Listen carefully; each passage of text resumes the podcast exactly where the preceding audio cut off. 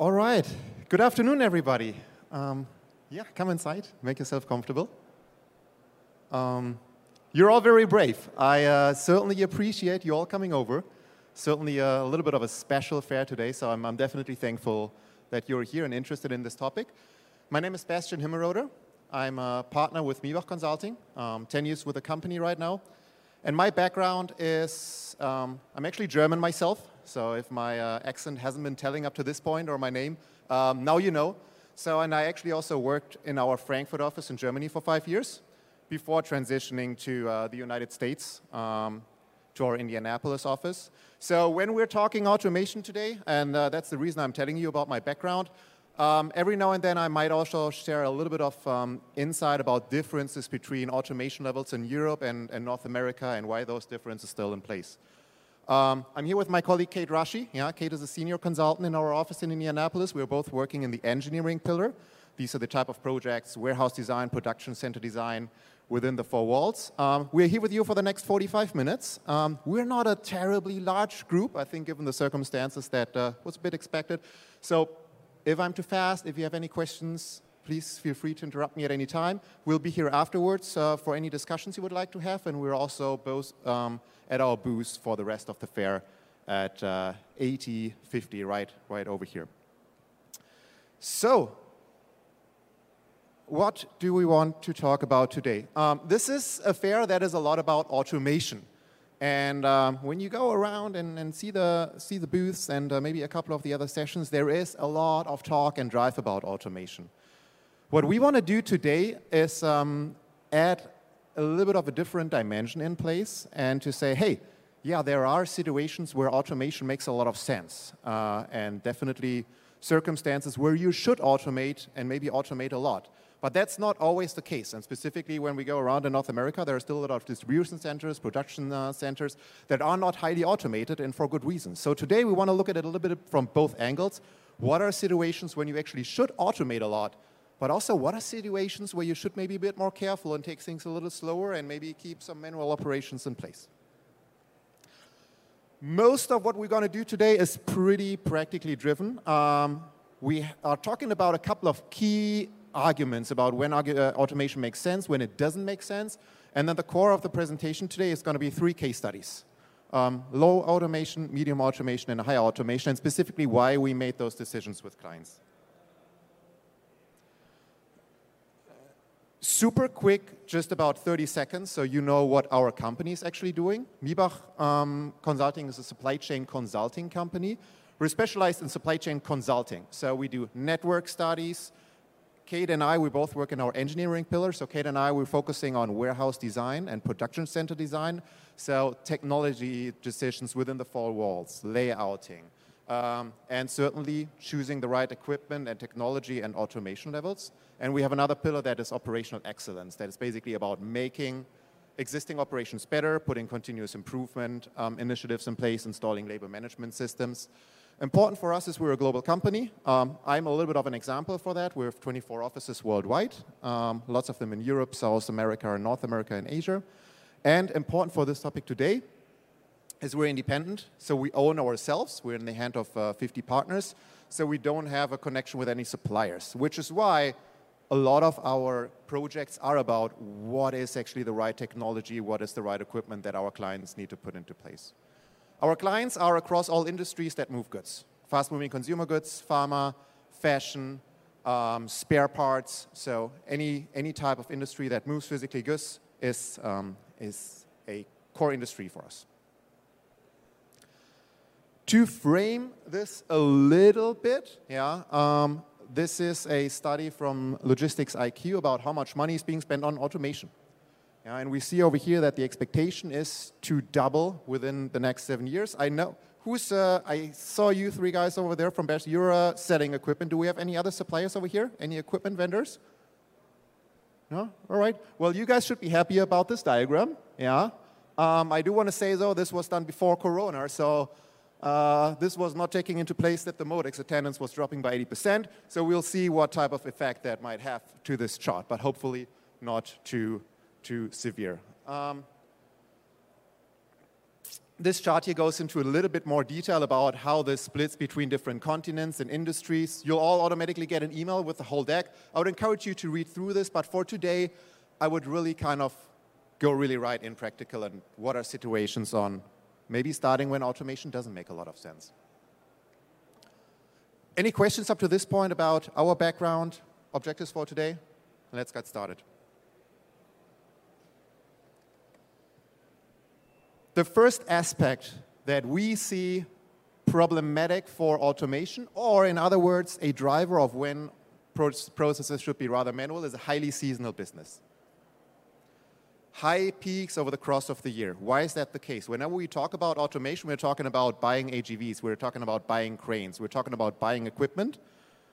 And this equipment, you have to have enough to have your strongest day of the year covered. It's a big difference than temporary workers, which you can get in for a certain period of time of the year and then release afterwards. You know, specifically here uh, in North America, you have lots of flexibilities doing this. Automation, that's not so easy. In almost every case, you have to size your automation for your strongest day. And if that strongest day is just so much above the rest of the year, you have a lot of idle capacity, um, which you're paying for and not getting anything out of it.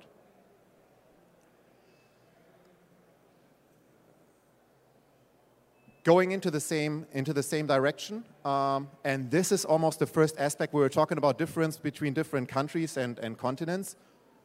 Great access to labor and low labor rates. One of the core arguments for automation is usually saving labor costs, which is usually only the case, or the strongest the case, if you have very high labor costs or labor is just difficult to get.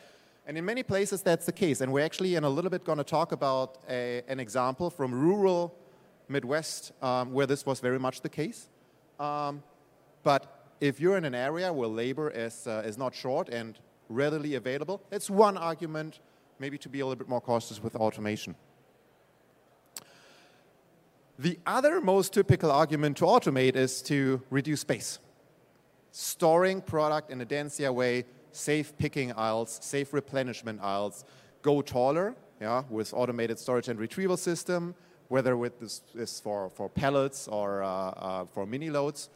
If there is no shortage for land and you have a lot of space available, yeah, this is maybe one argument where available, like land savings isn't the most critical one for you.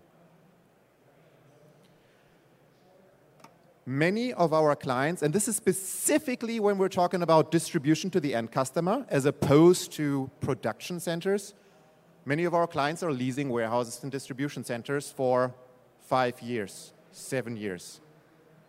Whenever they do that, there is naturally quite a resistance to say, oh, we're spending $30 million that we're putting into a facility that we might only have for five years. And this $30 million investment is very, very difficult to move. So lease facilities, I'm not saying it's impossible to install anything over there, but it makes it more difficult to move, move products afterwards as opposed to if you have something in place yourself. Whenever we talk about production sites and kind of the raw material warehouses that are supplying production, um, these are often sites that are owned by our clients where this is not an issue. Low availability of funding, somewhat natural. If there's only so much capex available that we can spend, and this is, uh, this is a cap, then uh, there's only so much we can do. So this is uh, almost goes by itself. High variability in storage requirements. Whenever we have bulky products, oversized products, yeah, those are more and more difficult to handle by automation. Automation likes standard sized pallets, standard heights, or small bins. And this also goes, uh, for example, when we talk about spare parts. Anybody from the spare parts industry over here? No spare parts? Okay. Spare parts very often has products that is the size of uh, this USB stick over here up to very, very large, oversized products. And whenever we look at those projects, the small parts are always the first that gives you the best bang for your bucks when it comes to automating storage and picking. Yeah, doesn't mean that we can't do that with bulky, but the smaller and the more standardized, the easier it is and the better the ROIs are at the end of the day. Low volumes, if there's just not so much going on, there's only so much argument to automate things. That also is probably rather straightforward. Strict ROI requirements for investments. That's something that I saw a lot when I moved from Europe to, the, to North America.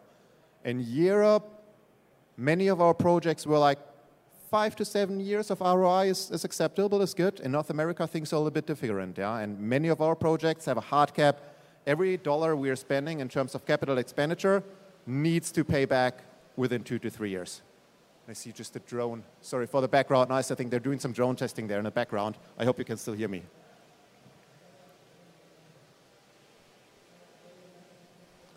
So, let's go back super quick. Any questions to any of these aspects? All right. So we have the same list, and uh, we do have these lists over here for handouts. So I would definitely like to ask you, um, after, after this presentation, come over, grab yourself um, one, of the, um, uh, one of the handouts over here that has these lists. Um, this list is mostly really the exact counterpart of what we just saw. If we have an operation that is 24 hour operation, 24 hour operation, three shifts going continuously, that's where you can get in equipment and run it at all times. 20 hours a day, 22 hours a day, low downtime. That's what you really want to get if you buy robots and automation and cranes and all these types of things. Low and controllable peaks. That's both over the course of the year, but also within a day. Yeah. Um, we're later going to see an operation for um, grocery delivery. Yeah, it's one of those uh, operations where you have some short, very intense hours during the day, and the rest of the day is pretty is, is pretty small. Yeah, pretty pretty. Um, pretty, I don't want to say easygoing, that's maybe a bit too informal, but there is a big, big peak within the day. It's very difficult to automate because the rest of the day, machines are going to just idle um, and still cost you money. High and increasing SKU complexity is maybe an important aspect over here. Why is that the case? Whenever we do automate and we are calculating about how much can we reduce labor cost and increase labor performance, one of the biggest drivers is usually travel and picking.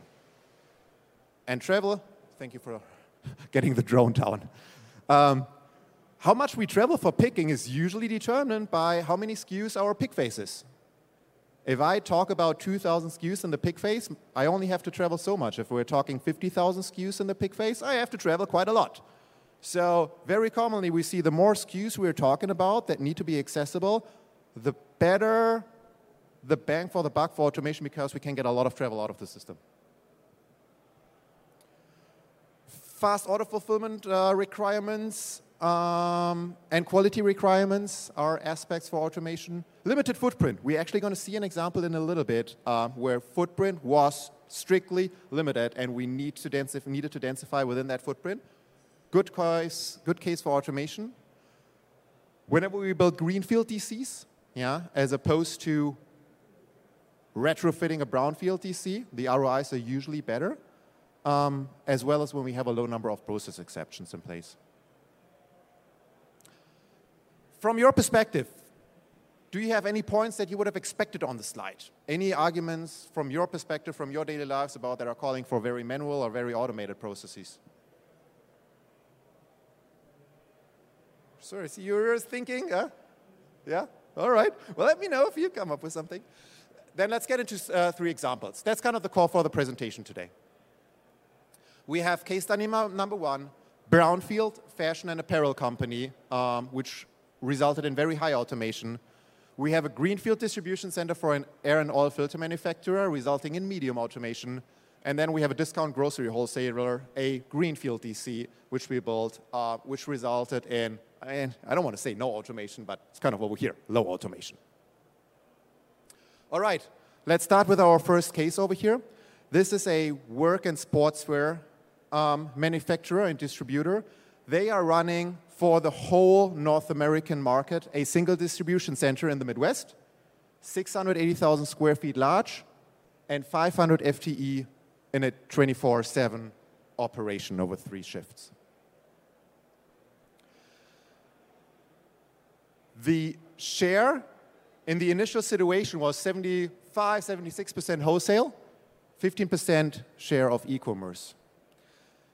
The task was, first of all, to double the throughput and to also increase the inventory going with this. To adjust the share, you see over here, ecom is growing much, much stronger, which has completely different order structures, much more detail picking, much smaller order quantities than wholesale has. And if that wasn't difficult enough, Um, this site was in the hands of the family-owned business. They, want, they were actually very attached to this site.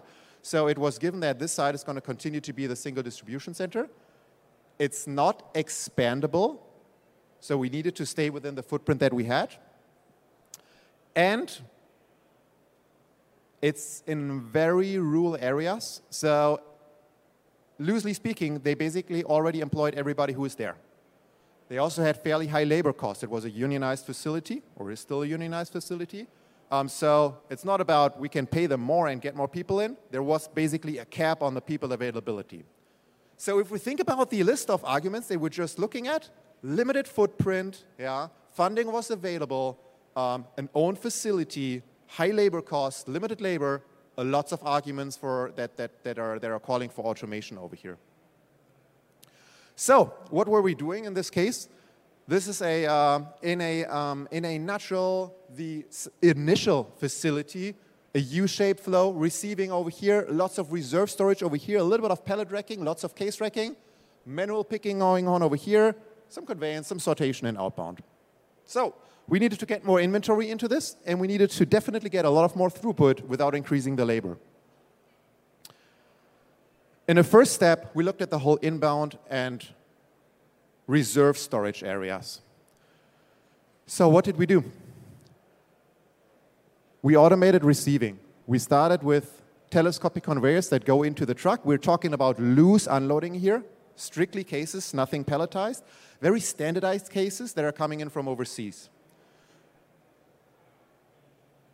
So somebody is basically unloading them onto the telescopic conveyor. From there, it goes into a sortation loop, and the following things happen. It could either be sorted out and we pelletize it if it goes into the pellet VNA rack over here. It could be pelletized if it goes into the carton VNA rack. But a big stream goes into the newly constructed mini-load ASRS over there. This is a fully automated carton in, carton out flow. So a big flow of what is actually put on the telescopic conveyor over here is directly going on this new conveyance automatically stored in the mini-load ASRs without any further touch. We also added a few fingers over here, so whenever anybody's doing case picking, which there is still manual case picking, just much reduced because we had the mini load in place. Whenever anybody's doing case picking over here, the resulting cases, we would drive to the right, put them on the fingers over here. They would automatically go onto this conveyor belt. So that brought in more storage capacity. That reduced the labor on that area for quite a bit. But the biggest thing um, that we needed to do here was go away from manual picking into goods-to-person picking over here. So we implemented a bin shuttle um, that is feeding the goods-to-person stations over here um, and replacing most of the manual picking. There was still a very small A-plus picking area, so the super, super, super fast movers are still being picked manually. That's something that we do in almost every case when we talk about goods to person. If there's a small number of SKUs that are very, very fast moving, we take those out of the automation to save a lot of crane power.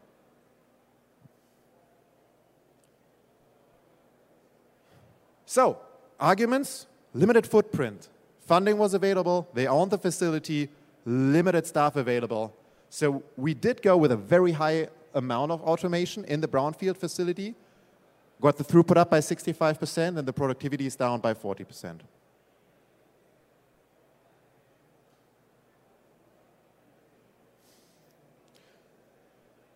Any questions to this case study? Yeah, please. Really good question. Um, the question is, what was the seasonality of this distribution center? Um, I don't recall the exact number, but in order to like put it into perspective, there was certainly seasonality, but not in the same fashion as you would see for like a pure sportswear company like the, uh, uh, the, the, Pumas or Adidas, yeah, to, to call out a few, or the Nikes, yeah. So yes, uh, most of what they were doing was workwear, so that already is a little bit more flattened, but it has certainly seasonality when we're talking about kind of going into summer, when people are going outdoors, making projects. Um, they do certainly also have the e-com aspect going on, so there is a Black Friday aspect to it, but it was a much slower peak, uh, much lower peak than, uh, uh, than like the typical 200% that we see in other, in other apparel companies. Fantastic question. That was actually one of, also one of the big drivers that made this happen. Yeah? If it was a much higher peak, we would have either not been able to do that, or we would have had to think, well, maybe during three weeks a year, we need to do something extra in another facility or something like this. Great question. Thank you. Any others? All right.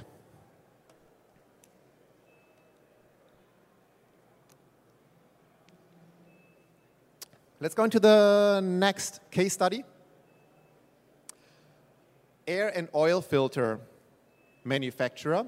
We're talking about a distribution center over here. This distribution center was built in the 90s. We're talking about 20 something thousand SKUs. Lots of case picking going on. Almost everything case picking, almost no full pellet picking, and small amount of eaches picking going on out of the cases. The vast majority of the distribution center was built in exactly this way. We see the pick tunnels on two levels, pallets being fed from replenishment. This is the pick aisle with a belt in the middle. Does that look familiar to anybody? Uh, sure, Bastian guys probably have seen that sometimes before. Yeah. Um, in the, so a ton of belts here. Every pick aisle has a belt in the middle and they all end up in a big sortation system in the outbound area with pelletization at the end of the day. In the 90s, that's how distribution centers for this type were built. That's how case picking with high throughputs and good amount of SKUs were built in the 90s. And at that time, that was state of the art. It's not state of the art in, uh, in, in the 2020s anymore. And we'll see in a little bit of what we did with this. Uh, with this. Um, what I probably didn't mention, the task over here, they were heavily outgrowing their distribution center. So the task was to design a greenfield new distribution center with higher inventory and throughput requirements.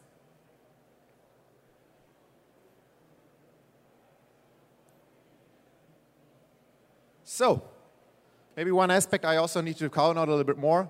Um, they were outgrowing it. But also one of the biggest issues over here was ergonomics. Air and oil filters, uh, air filters not so much, but oil filters can be heavy. And everything they picked was either picked from here, yeah, partially from the back of the pallet. So I had to like move this, do this awkward over here, like I'm trying to imitate right now. Or I had to pick it from the upper level. And both are kind of not very good, specifically with this beam over here. Um, it's also a safety, a safety hazard. Yeah? Um, so these were also areas where the client told us this is not going to happen in our new distribution center. This is not fulfilling our own ergonomic and safety standards any longer. So we did what Miebach Consulting is, uh, is good at. We created alternatives and designed them and calculated them and, uh, and saw what makes sense, what doesn't make sense. In a nutshell, we started with, all right, what is going to happen if we build a traditional ASRS, pellet ASRS system, like we see everywhere over here? Yeah, everybody has them pretty established technology, and we do goods to person system, where the pellet is being brought to a pick station and then moved, moved back. Pretty low labor requirements, yeah? Very highly automated, but intensively high investments. Because there was so much case picking going on, so we needed a, an army of cranes, of pellet cranes, to bring all these pellets to pick stations and back. So that was not going to fly. We always looked at the current solution. This is something we always do we always need a baseline. What if you rebuild what you're currently doing just larger? We already knew that that's not going to happen at the end of the day, but we needed to quantify it, right?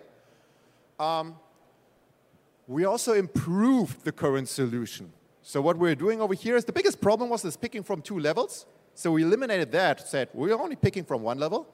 And in order to not double the footprint, we said a lot of the articles that are all on pellets, we can transition a lot of them in case flow racks to really densify the, the pick face so we designed it that way that increased the labor, yeah, because I now had a replenishment process into case flow, but it really brought the invest down because the invest was so much driven by space and by all the belts that would need to take in place. But it kind of didn't fulfill what we actually wanted to do, is to be more efficient here, right? We also looked at a completely manual process to benchmark that, to really look at end, all ends, yeah. Manual picking from pellets to pellets with the help of follow me pickers. Yeah, so we had that in the equation as well, but um, that didn't only result in, uh, in uh, labor requirements that were too high, but also in a facility that was too large. All right, nothing really yet satisfying, yeah, so no problem. We just need more alternatives, yeah. Um, so what we're doing next is we were, uh, we were trying what, what, if, what happens if we separate fast movers and slow movers? Can we do something in this regards, yeah? And is what it was becoming more attractive. Yeah, so solutions that we are creating over here were slow movers in the ASRS, fast movers maybe picked manually. We were coming into this direction. This is where we want to be, right? Low labor requirements, low investment. So we were getting into this area, um, but not really to a satisfying degree. And also, everything we did when the moment we separated fast and slow movers is we brought a consolidation, auto consolidation process into our facility. Auto consolidation is never fun Sometimes it's necessary, sometimes it's required, but whenever we can avoid it, we want to avoid it. So eventually, what we designed was, uh, was a fairly new technology at, at that time, yeah, a few, few years ago, um, was the CarryPick. Who has heard of the CarryPick? Or maybe seen it at the fair over here? Okay, not too many people. Then maybe let me go to the next slide. So what we designed for them was this solution where we store the product either on pallets or on shelves. That kind of depends whether it's a fast mover or a slow mover, or there are also a couple of items where we needed to do each picking. And these products, we store them on the ground, or not really on the ground. We kind of need kind of this, this rack over here so that a robot can drive underneath it, lift it, and bring it to a goods-to-person station. So the labor requirements are somewhat similar to a pure goods-to-person system, right? Because we do 100% goods-to-person over here, and the person that's picking doesn't really care about how the pallet actually makes it there, right?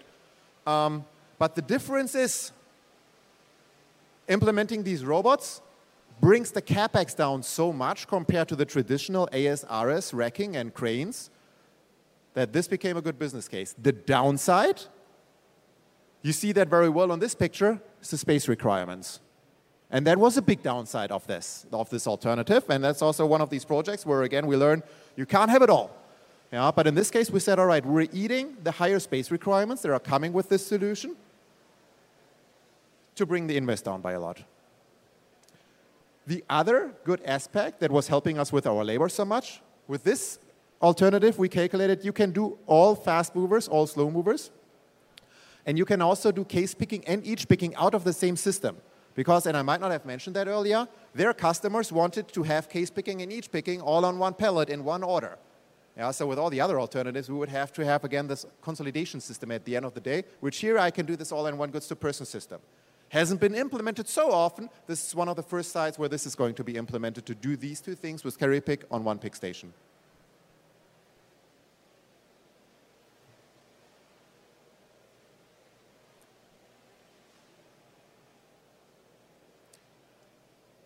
This is also a technology in our projects where we see good return on invests fairly often.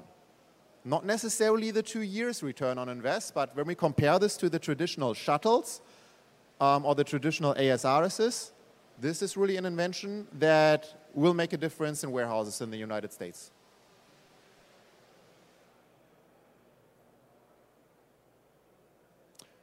Any questions to the case study, to the technology, to the drivers. Yeah, sir, please.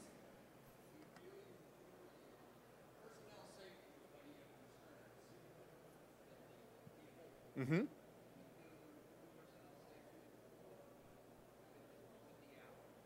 Good question. Yes. So the question was, um, uh, Bastian, you said personal safety was a concern before. Did you really improve it afterwards? Um, let's quickly review what the biggest concern was over here. Yeah. The biggest concern was picking from a high level. Yeah. So we eliminated that. So they kind of helped themselves with kind of with a stick reaching or like maybe stepping on the lower pallet. That was the biggest concern.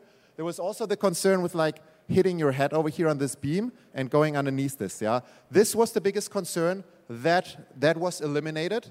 And what we also did in the, um, I don't think we have a picture for this, yeah? But at the picking station, to increase the ergonomics also, you can lift the pallet or lower the pallet. So when I'm picking from a very full level, full pallet, I can basically like not, I can basically kind of almost ensure that I'm always picking from hip level. If the pallet is almost empty, it can be lifted a little bit more. So from an ergonomic standpoint, we did a lot in this regards. Yeah, of course. From a safety aspect, also in this case, this is also a solution where there is basically, there's either a robot or there is a person. You don't have persons running around where the robots are driving, if that was one of your concerns where the question was heading.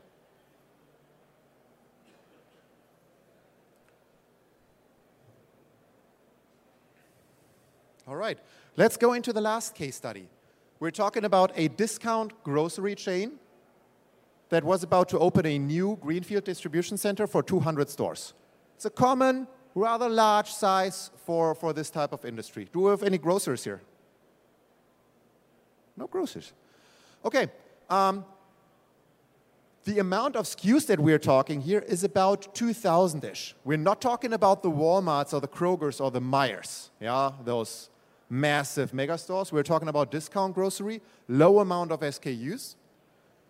We're talking about leasing a facility.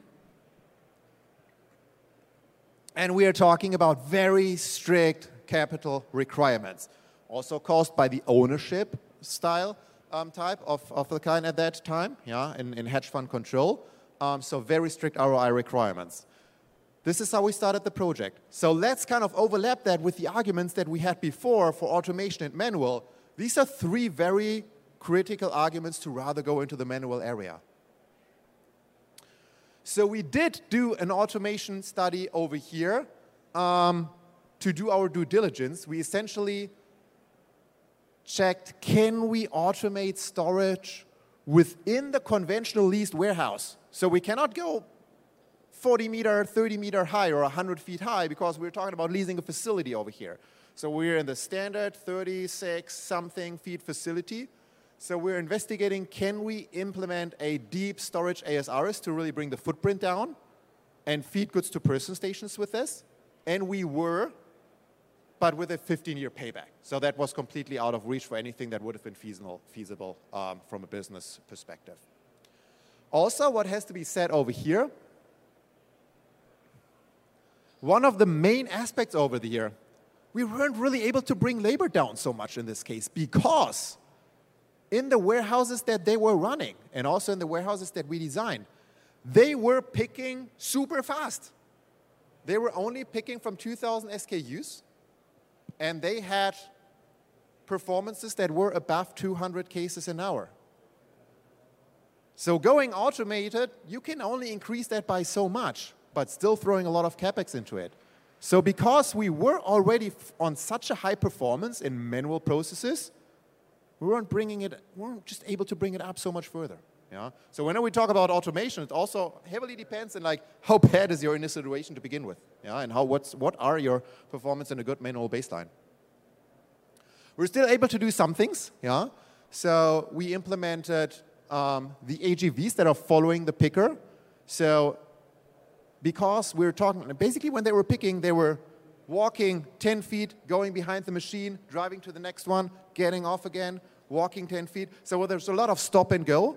And this we wanted to take out of the system. Yeah? So we brought in AGVs that are automatically directly next to the picker at all times.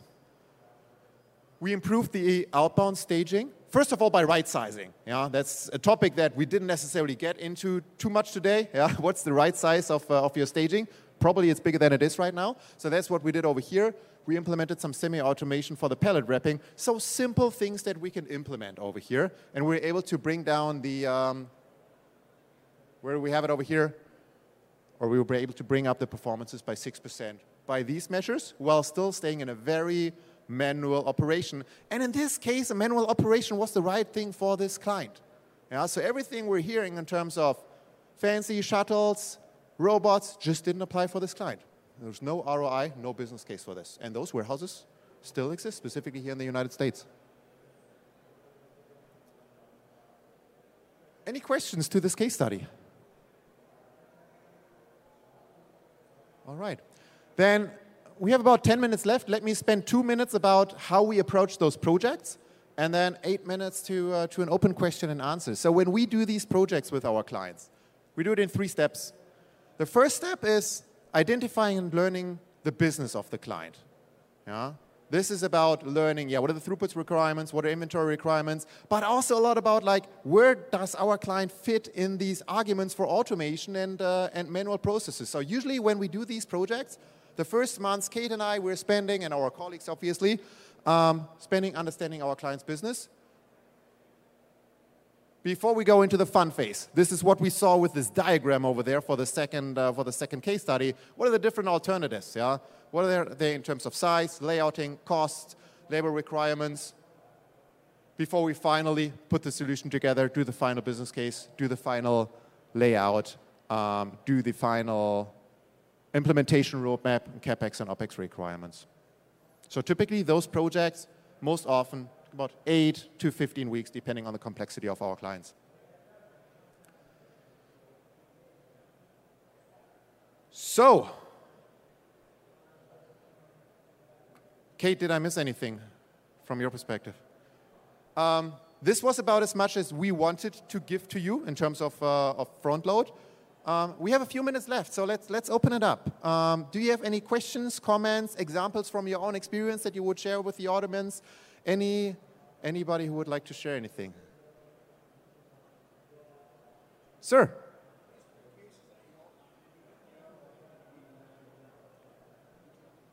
So the question was, thank you for the question. The question was, did we meet the ROI? Remember, the first one was a very difficult one because we had all these, restri this, this restrictions in place. What we did in that case is we were kind of saying, what if these restrictions were not in place? What if you could just hire more people that aren't even there, but what if you could do this? And what if you could expand your facility? In this case, we're, we're reaching about a seven-year ROI, but with the caveat, it's the baseline is not really feasible, right? So it was basically you either do it this way or no way. Yeah. Um, for the other ones, it was much easier. Yeah. So um, for the uh, for the second one, we were in the area of three years ROI, and for the third one, we did it very manual, right? So for these small implementations, for like the AMRs or the stretch wrappers, oh yeah, we got an immediate ROI for those, but we only got the performances up by six percent, not by forty-five percent. So it's it's very, it's, it really has to be like looked at from case by case. It's difficult to say every project always has to do the three-year ROI. If you have these restrictions in place and you still want to make your business up and running and reach 65% performance increase, sometimes you have to live with a longer ROI to make this happen. Sir, please. So uh, I was wondering about the energy intensity that goes into your modeling when it comes to automation with the robots and, and how that factors into investment and ongoing operation? Thank you for the question. Uh, if I think I understood it correctly, you were asking about energy costs. Do we factor this in? Yes, we do. And I would actually like to add to this. It's not only energy, it's also maintenance and repair um, that very often is even like more important than the energy parts. Yes, we do always need to factor that in. I didn't talk about this too much today, granted, and very thankful that you actually bring it up. I kind of concentrated a lot on labor and land, which is are the biggest aspects, but you're absolutely right. If we bring basically land and labor down on the one hand, but bring maintenance and energy up on the other hand, we gotta, we gotta factor that in. That's absolutely correct. Sir, please. Sorry, the drone is, is going on. Mm -hmm. Thank you. The question was, what is the difficulty of learning these, these systems on a day-to-day -day basis when we change systems? It's difficult to really, really answer that in, in one or two, in one or two uh, sentences. Yeah? Um, it's obviously the case whenever we change things, there is a training curve at the beginning. Yeah? And the, um, in the very first case study that we had, that was heavily automating inside a running operation, really going from many, many very manual aspects to very automated aspects. And we also needed to bring like a completely new type of function in, which was kind of the director of the automation. Right? Um, so there was a huge learning curve for the workwear and apparel um, facility to make that happen. Some other areas, like bringing in a stretch wrapper, that's not so difficult, yeah? But um, it's, it's difficult, it's really kind of a case by case. Some of these aspects are huge change management projects, and the first case study certainly was.